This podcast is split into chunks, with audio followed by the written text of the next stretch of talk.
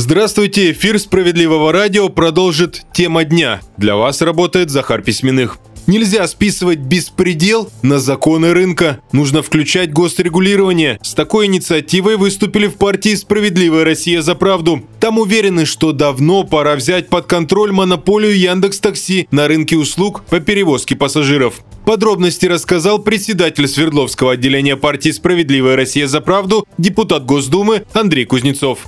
На днях ФАС публично высказал ряд претензий к крупнейшему сервису Яндекс Такси. Претензии возникают у большинства граждан. Достаточно вспомнить, как в 3-4 раза повышались цены на такси во время снегопадов, разных природных явлений и так далее, и так далее. И вообще нужно сказать, что цены повышаются по любому удобному поводу. При этом никаких мер ФАС принять не может, не в состоянии из-за действующего моратория на проверки IT-компаний. И вот сегодня, пользуясь этим мораторием, происходит совершенно беспредел со стороны не каких-то там отдельных IT IT-активистов или начинающих стартаперов. Речь идет о главном монополисте в нашей стране.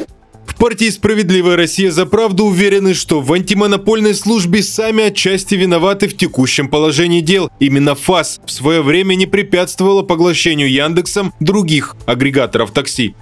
Цена на такси должна быть справедливой, а не той, которая заблагорассудится, пользуясь нуждой граждан из-за снегопада или каких-то других явлений, будет устанавливать монополия, которая как на подводной лодке, никуда вы не денетесь, все равно будете нас вызывать, все равно будете платить. Это не социальная история, это не рыночная история, и поэтому нельзя позволить тому, чтобы это явление продолжалось. Предложение о том, как можно расширить полномочия антимонопольной службы справедливоросы высказывали не раз, в том числе в рамках альтернативного бюджета, представленного партией в прошлом году. Сейчас же, уверен Андрей Кузнецов, невозможно ограничиться только небольшими штрафами и предупреждениями для тех, кто необоснованно повышает цены.